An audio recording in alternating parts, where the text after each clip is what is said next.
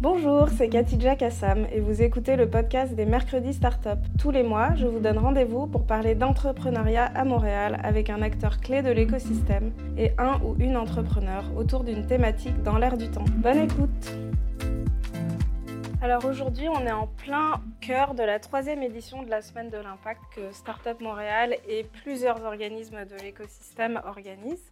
Et donc, on est heureux de consacrer l'édition des mercredis Startup à l'impact et euh, d'accueillir euh, donc euh, de co-organiser cette édition avec Zoo, qui est un incubateur accélérateur technologique dédié aux industries créatives.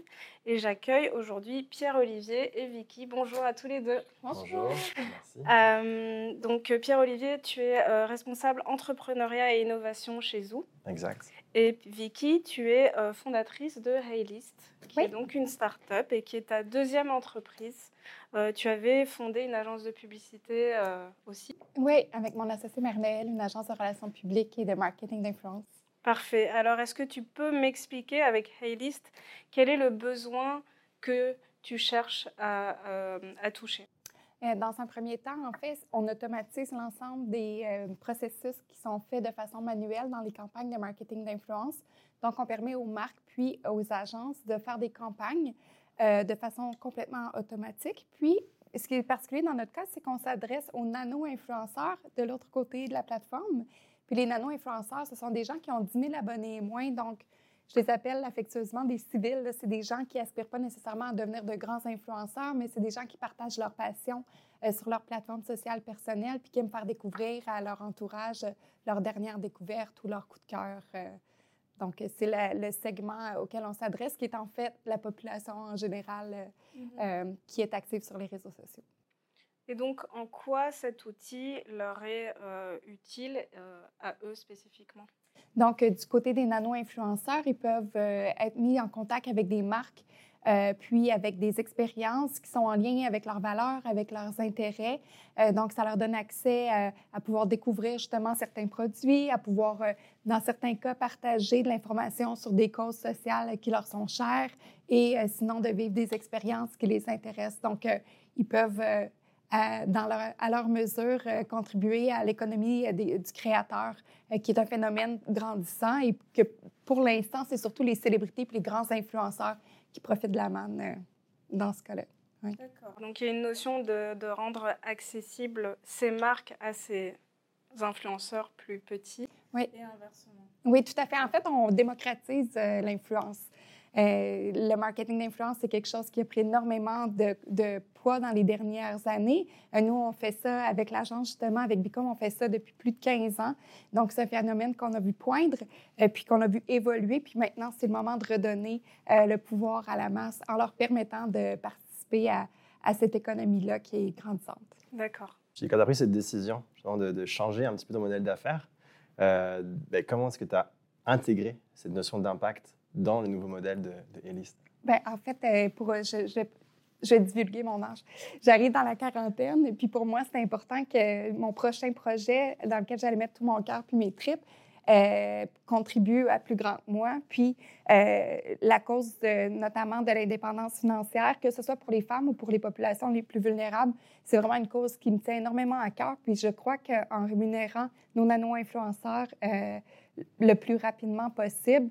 Euh, ça va permettre à des mères monoparentales, par exemple, de pouvoir avoir un revenu d'appoint, euh, créer du contenu une fois que les enfants sont couchés le soir. Ça pourrait permettre à des nouveaux arrivants aussi euh, de créer du contenu contre rémunération avant de pouvoir se trouver un premier emploi, par exemple. Donc, on veut vraiment que ça devienne une façon pour la société de pouvoir avoir accès à un revenu d'appoint qui peut faire une différence dans la vie de plusieurs personnes. Est-ce que, en termes de charte éthique, euh, tu as, commencé à élaborer quelque chose euh, pour euh, ces influenceurs, les activer d'une manière où toi, ça correspond à tes valeurs, de leur donner finalement cette passion, cette flamme que toi, tu as dans ta compagnie, mais c'est d'aller chercher les bonnes personnes et puis s'assurer qu'ils respectent les mêmes valeurs que pour lesquelles toi, tu as créé euh, Oui, puis quand on parle des influenceurs, là, on fait tout, de suite référence aux influenceurs de Sunwing, qui sont un mauvais exemple, aux gens de certaines télé-réalité québécoise qu'on nommera pas ici. Euh, mais le, marketing d'influence, c'est plus que ça. Puis je ne veux pas ramener encore euh, ça à un projet personnel, mais moi, j'ai deux filles de 6 et 9 ans euh, qui sont un jour ou l'autre, pas maintenant, là, je, je, repousse ça le plus loin possible, mais qui vont être en contact avec les réseaux sociaux. Puis je veux, je veux essayer de créer une, une sorte de, justement, de charte d'éthique. En fait, on a, notre première version a été mise sur papier où euh, on voudrait créer des meilleures pratiques dans une industrie qui n'est pas vraiment encadrée pour le moment. On suit de très près ce qui se fait en France puis en Italie. Euh, il y a des projets de loi qui ont été déposés en France pour la divulgation euh, des filtres, par exemple, l'interdiction pour des cliniques de chirurgie esthétique, par exemple, d'avoir recours aux influenceurs. Puis c'est des pratiques qu'on veut amener ici dans notre entreprise ne serait-ce que pour offrir aux grandes, aux, grandes marques et aux grandes agences un saut de certification d'éthique euh, dans nos pratiques, puis aussi de permettre aux nano-influenceurs de travailler avec des marques qui sont en accord avec leurs valeurs euh, également. Ben ouais, c'est super intéressant et ça ferait. C'est une manière aussi de faire avancer l'industrie au sens large du terme. J'ai donc l'impression que pour toi, c'est quand même plusieurs défis qui, qui, qui arrivent avec cette deuxième entreprise, cette, cette, cette, deuxième aventure, puisque c'est un peu comme si par rapport à la première, tu essayes un peu de changer les manières de faire de l'industrie? Bien, en fait, c'est qu'avec la maturité qu'on a euh, obtenue puis l'expertise qu'on a développée dans la première, on veut euh, premièrement automatiser, donc rendre c'est encore plus facile d'accès euh, pour tout le monde, mais aussi le faire d'une façon où on va pouvoir contribuer à, des, à, des, à, propager des messages positifs, en fait, puis des valeurs progressistes. Puis je pense que les grandes entreprises, ne serait-ce qu'au niveau du procurement, des achats, quand ils regardent des fournisseurs de services, quand ils regardent des fournisseurs euh, de technologie, ils regardent euh, ce qui est fait euh, en, en, CSR, j'ai juste le mot en anglais, en, en responsabilité sociale d'entreprise. Puis je trouve que nous, on a la chance, en démarrant une entreprise, de, de fixer les bases euh, qui peuvent contribuer euh, à ce que ça fasse partie du, quotidien de, de ce qu'on offre, en fait. Je vais rebondir un petit peu là-dessus, euh, parce que je sais qu'on accompagne Vicky depuis un petit moment dans plusieurs types de programmes. Je pense que c'est vraiment c'est courageux de sa part, en fait, de passer d'une société où elle, de consultation, où elle vend un service, mais là, du coup, elle intègre la technologie et elle va faire que ben, c'est beaucoup plus scalable. Ça, c'est de pouvoir aller toucher beaucoup plus de gens avec la technologie, avec la plateforme versus déjà tout ce que tu faisais dans ton modèle précédent avec la publicité, mais là, ça va pouvoir toucher d'autres choses. Fait que euh, je pense que c'est quand même un sacré accomplissement, puis ça implique aussi de transformer un petit peu ta vision d'affaires et ta Tout à fait. En fait, c'est drôle parce que je dis souvent que je suis un bébé entrepreneur dans cette nouvelle euh, entreprise-là parce que puis j'ai bénéficié de l'accompagnement du Zoo puis je dois être une des personnes qui utilise le plus tous les services. Euh, parce que oui, c'est une chose euh, d'avoir créé une, première entreprise à succès avec mon associé, mais là, c'est un domaine qui nous était complètement pas familier, la technologie, et où tout ce qui l'entoure, l'écosystème, le financement, tout ça, c'est nouveau, puis on, doit prendre des décisions rapides. Euh, puis je trouve qu'au niveau de, de, la responsabilité euh, sociale et environnementale, euh, oh, c'est quelque chose qui est, comme, qui est comme un vœu pieux que tout le monde veut avoir, veut pouvoir cocher la case, mais c'est quelque chose de tellement grand puis abstrait que des fois, c'est difficile, je trouve, à intégrer dès le départ dans un, un monde où on nous demande d'avoir des ventes, d'avoir des parts de marché, d'avoir euh, une équipe en place, d'avoir euh, tellement de choses pour une start-up avec peu de ressources puis peu de, hum, peu de, une toute petite équipe à équipe réduite. Euh, je, trouve ça, je trouve ça difficile de mettre euh, en action exactement comment on va mesurer euh, notre progrès. Là, nous, on se fait beaucoup aux objectifs de développement durable de l'ONU qui sont très populaires. Euh, nous, j'ai identifié le 18, qui est le travail décent et la croissance économique. on parle d'une récession qui, qui va arriver d'une minute à l'autre et où il y a encore plus de gens qui vont être sur le chômage, les jeunes aussi. Euh, donc, nous, on, voit plein d'opportunités de pouvoir même euh, euh, contribuer en éduquant les gens, en formant les gens à pouvoir créer du contenu. On, on est tombé sur, sur des trucs qui se passent en Asie où il y a des studios, où il y a des des créateurs de contenu qui créent du contenu du matin au soir, qui sont devenus presque comme les click farms euh, de, de l'époque, qui doivent encore exister aujourd'hui. Je ne peux même pas parler au passé, mais il y a toutes sortes de, pratiques euh, qui ne sont pas contrôlées actuellement. Puis nous, on veut rapidement intégrer. Euh, puis on ne sera pas parfait. Puis ça ne veut pas dire que tout le monde va nous suivre, mais on aimerait vraiment ça. Être assez fiers de nous pour penser qu'on peut peut-être donner l'exemple en ce sens. Est-ce que tu peux partager avec nous un, exemple concret euh, d'un cas où la solution que vous développez a été utile? Ben, en fait, c'est la campagne dont je peux vous parler. C'est une campagne qui a été faite manuellement, mais dans le futur, on va pouvoir en, faire plus et encore plus. C'est la campagne, euh, une campagne qu'on a faite pour l'organisme Revive, qui vient en aide aux gens, euh, à l'entourage des gens qui ont des problèmes de santé mentale. Puis au départ, on demandait à des nano-influenceurs de faire la promotion euh, d'une marche qui allait avoir lieu en partageant le lieu, la date, tout ça, puis en invitant leur communauté à participer à cet événement-là. Puis ce qui s'est produit, euh, en fait, c'est que les gens, en annonçant la marche, ont, parlé eux-mêmes de leurs enjeux euh, de dépression qu'ils avaient fait dans le passé, d'anxiété avec laquelle ils vivaient. Ils ont fait comme un, ce que j'appelle euh, un coming out de santé mentale sur leur plateforme. Puis là, on a vu des vagues déferler dans les commentaires. C'est les commentaires les plus touchants que j'ai jamais vus. Des gens qui disaient merci d'avoir parlé de ça parce que moi aussi, j'ai ça. Écoute, je ne savais pas. Je suis là pour toi. Puis, tu sais, je trouvais qu'on avait réussi. Euh, oui, on vient du marketing puis des industries créatives, tout ça, mais on, a, on avait réussi à, amplifier la voix d'une cause super noble. Puis, ça a été un des déclics où j'ai senti qu'on allait vraiment pouvoir avoir de l'impact si on continuait. Euh, à, pouvoir donner, euh, à pouvoir donner le micro à des gens qui ont des messages importants à passer, en fait. Avec les nano-influenceurs, on est très inclusif. On a des gens de toute origine, on a des gens de 18 à 80 ans, on a des femmes exceptionnelles de 50 ans et plus qui créent du contenu. On peut vraiment, je pense, représenter mieux la société dans ce qu'on voit dans les médias actuellement. Il y a un, un énorme effort de diversité et d'inclusion qui a été fait dans les dernières années.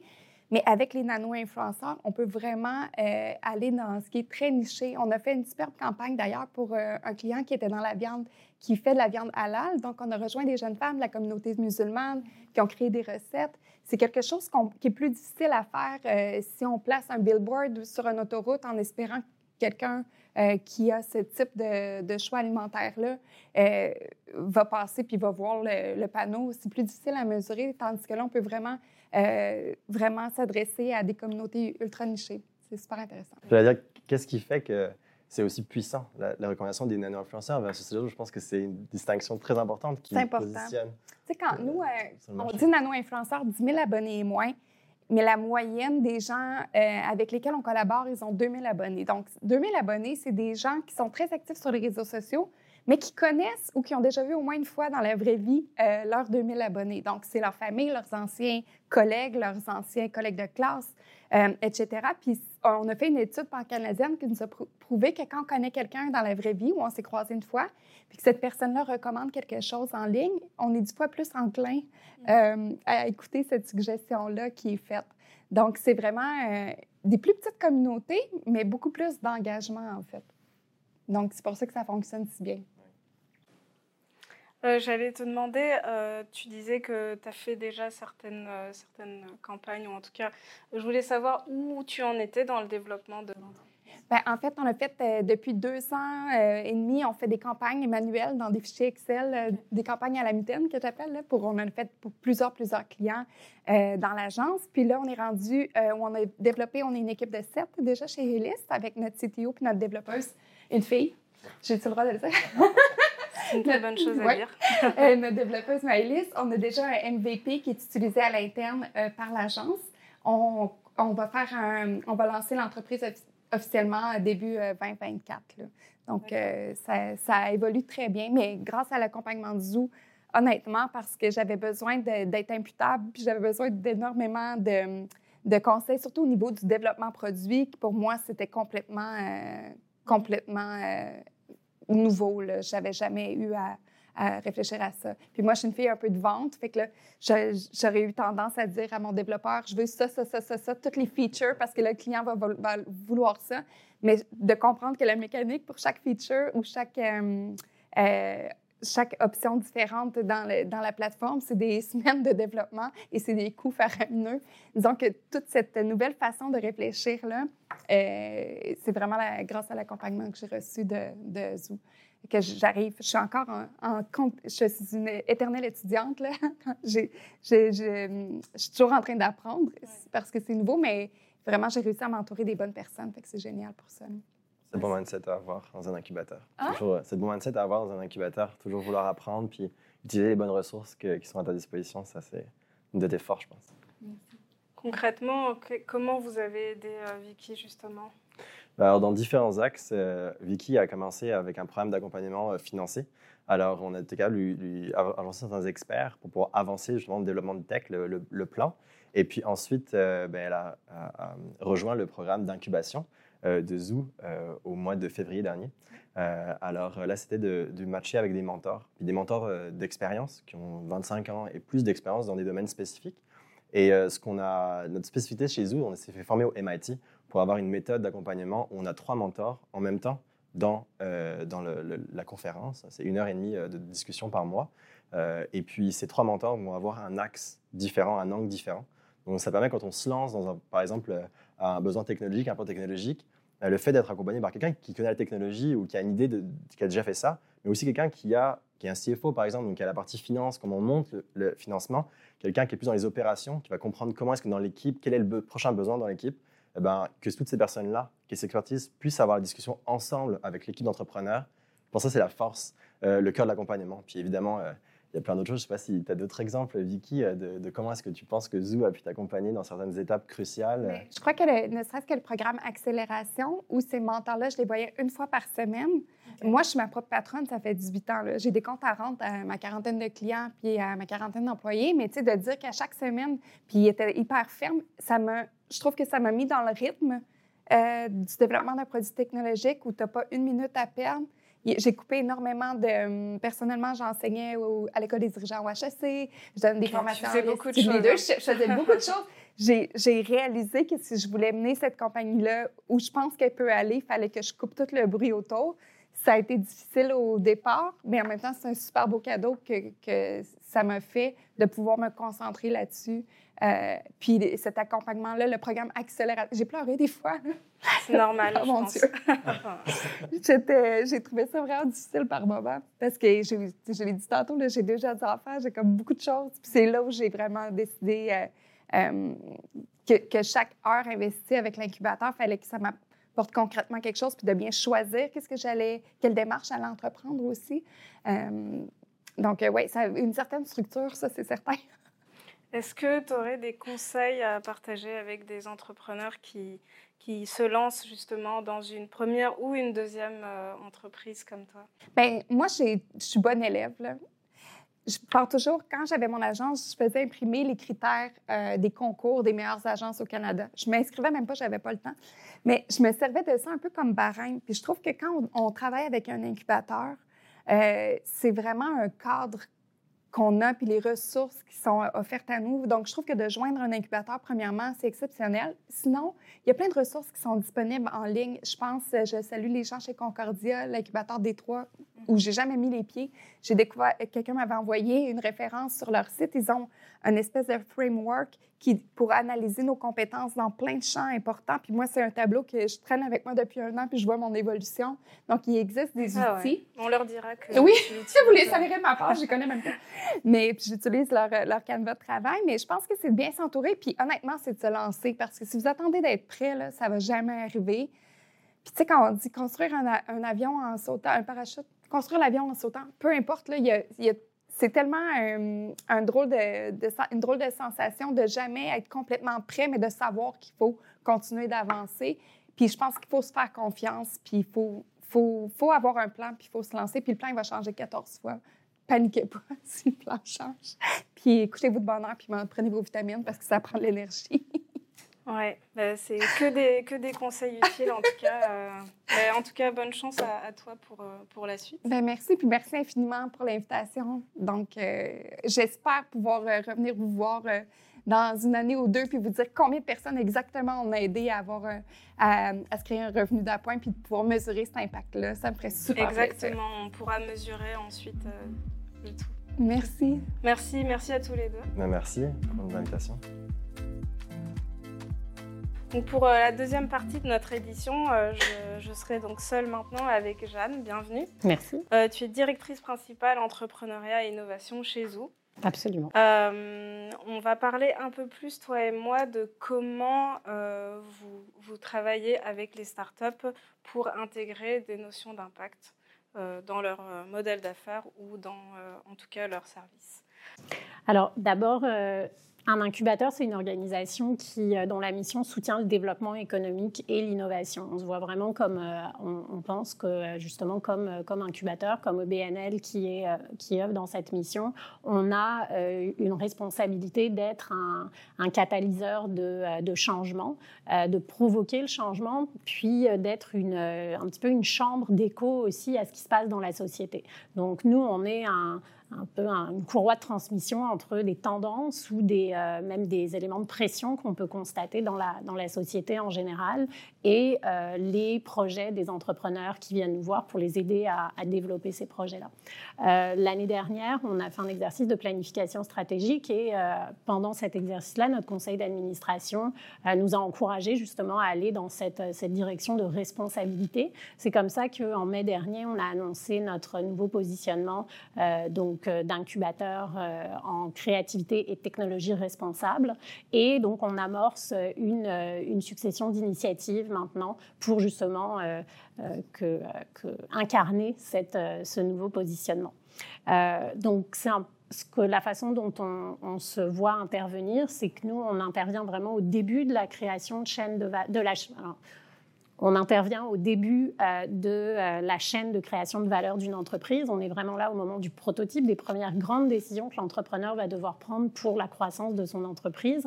Et nous, on va accompagner l'entrepreneur dans notre rôle d'incubateur euh, pour, pour l'aider à disséquer et à focuser aussi dans, son, dans son projet sur certains, certains, certaines thématiques, certaines grandes compétences légales, RH, croissance, produits. et donc, nous, ce qu'on souhaite faire, c'est que les les, notions d'impact soient intégrées dans ces, euh, dans ces grands moments de prise de décision et viennent influencer dès les débuts à la fois le produit et le modèle d'affaires parce que contrairement au service, dans le produit technologique, l'entrepreneur, il a vraiment le contrôle sur les conditions d'utilisation de son produit à travers des éléments comme Vicky en parlait précédemment, euh, à travers la charte d'éthique qu'elle a mis en place. Elle va être en mesure de baliser l'utilisation qui va être faite euh, de son produit. Euh, donc chez nous, c'est exactement ce que tu, ce que tu décris, c'est-à-dire que nous, on ne s'adresse pas à une industrie qui est qui est dite à impact. Mhm. Euh, on ne fait pas de l'entrepreneuriat d'impact, on, on, incube des entrepreneurs euh, de tout type d'horizon en autant qu'ils développent des technologies pour les industries créatives. Mais en effet, dans la nature même du problème qu'ils souhaitent résoudre, il n'y a pas nécessairement d'enjeu d'impact ou d'éléments ESG. Par contre, euh, puis c'est déjà ce qu'on a commencé à constater à travers notre, euh, en fait, des initiatives assez micro, je dirais, au niveau de l'étape du processus de, sélection. Euh, ce qu'on apporte, ce qu'on amène, c'est que les entrepreneurs, qui sont des citoyens branchés sur la la, cohérence de leur propre temps, euh, viennent révéler en fait certains des éléments de leur modèle d'affaires qui parfois sont à impact mais ne sont pas formulés comme tels. Donc on se rend compte, euh, en fait on a commencé à intégrer une première question dans notre formulaire euh, d'inscription pour justement demander aux entrepreneurs comment mesurez-vous l'impact et quelles sont les initiatives que vous mettez en place ou quel niveau de maturité vous sentez, euh, vous, par rapport à ces questions-là?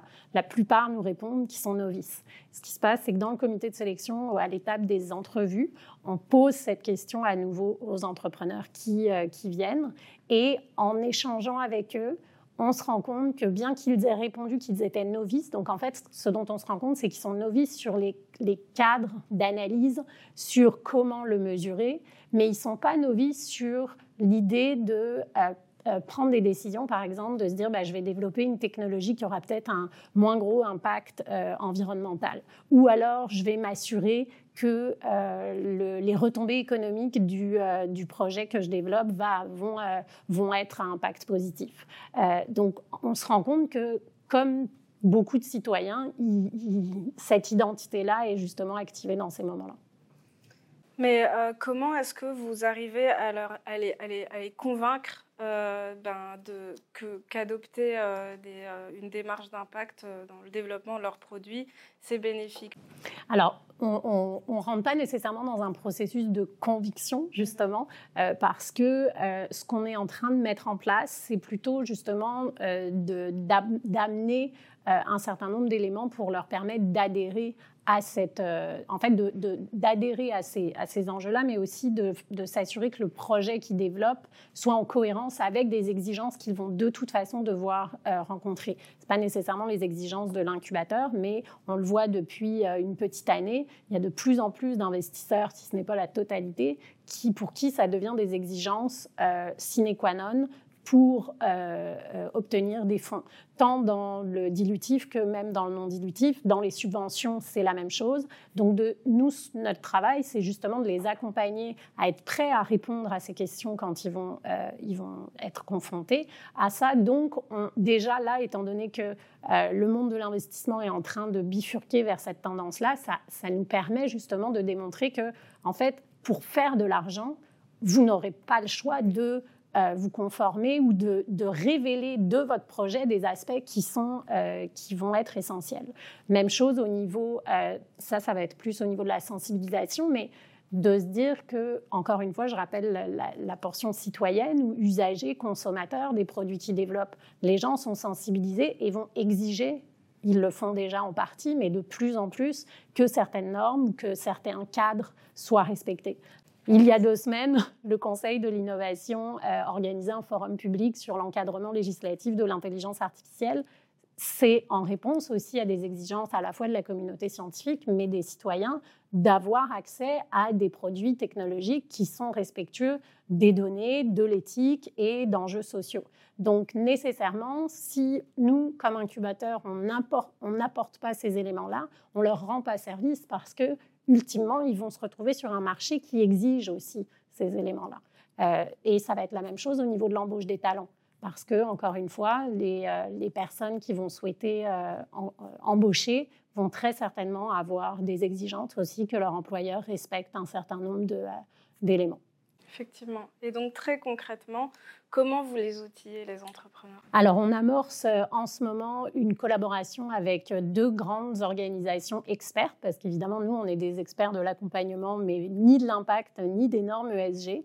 Et donc, on commence euh, le développement d'un parcours d'accompagnement avec à la fois le CIREG, qui est un centre de recherche qui est spécialisé dans l'analyse de cycles de vie, qui est basé à Polytechnique et qui travaille avec plusieurs universités à travers le monde et euh, l'Institut euh, de la technologie pour l'humain, euh, qui est une fondation internationale aussi, qui est basée à la fois en Europe et à Montréal, et qui, de leur côté, vont travailler autour avec nous des questions d'éthique et d'impact social. Donc, on va vraiment, en fait, collaborer avec ces, spécialistes pour développer des euh, des, euh, euh, des, outils d'aide à la prise de décision, à la fois autour de l'impact environnemental des produits technologiques qui vont être développés par les entrepreneurs qu'on accompagne. Donc ça, c'est la partie qui va être travaillée avec le CIREG, et par rapport aux questions éthiques et sociales.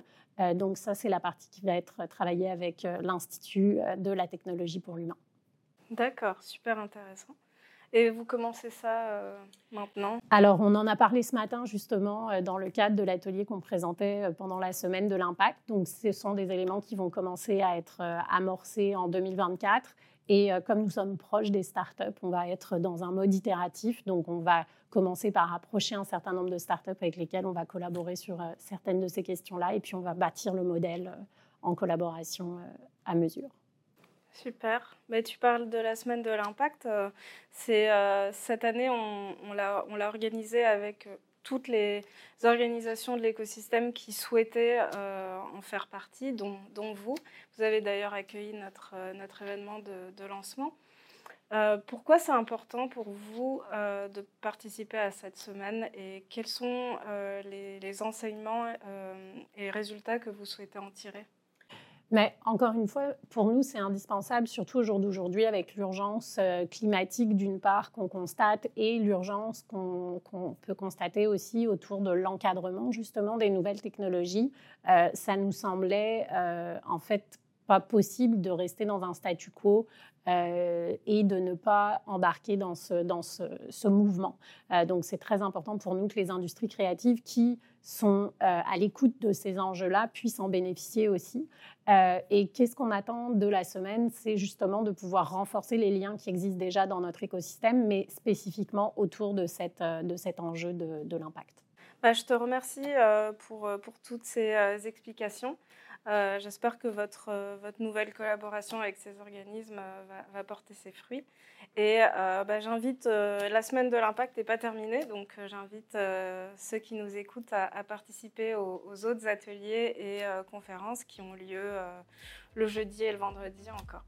Voilà, merci beaucoup. Merci de l'invitation.